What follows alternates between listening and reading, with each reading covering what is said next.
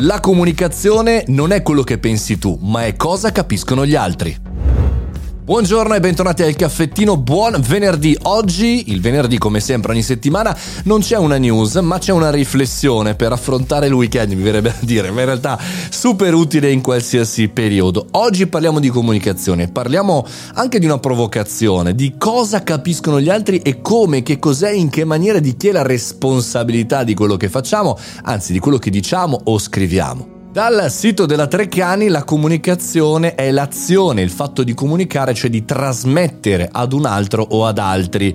Trasmettere vuol dire prendere una cosa, darla e secondo me anche farla capire.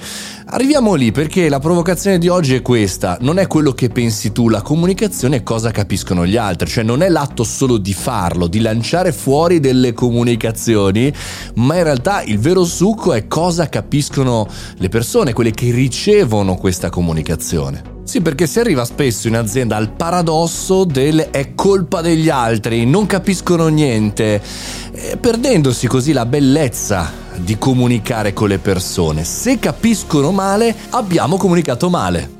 So che sembra veramente scontato, sembra la base della comunicazione, però capita spesso a me e ad altri di dover ribadire che noi abbiamo una responsabilità quando comunichiamo, che non è soltanto impacchettare, scrivere, eh, dire, fare l'atto, ma è anche la competenza, la lingua serve per passare un messaggio, non per essere bravi a parlare.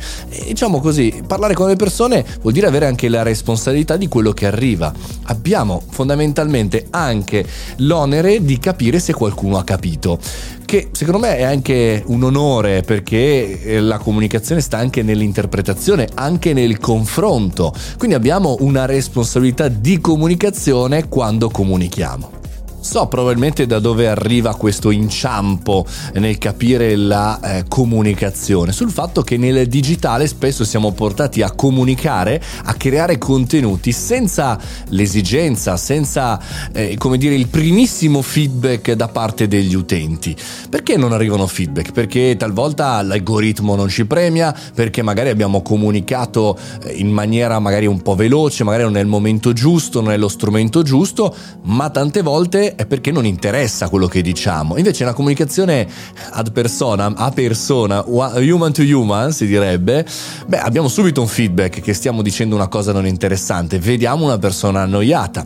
E quindi da questo punto di vista probabilmente questo bias deriva dal fatto che non siamo più abituati a comunicare avendo feedback immediati, ma abbiamo feedback come dire on demand. E quindi questo mi porta a chiudere questo podcast riflessivo dicendo che se le persone ci capiscono male e accade magari più di una volta, è perché non abbiamo studiato abbastanza la comunicazione e che chiaramente ha delle regole, ha dei principi, ha degli stili, ha dei modi e anche dei perché.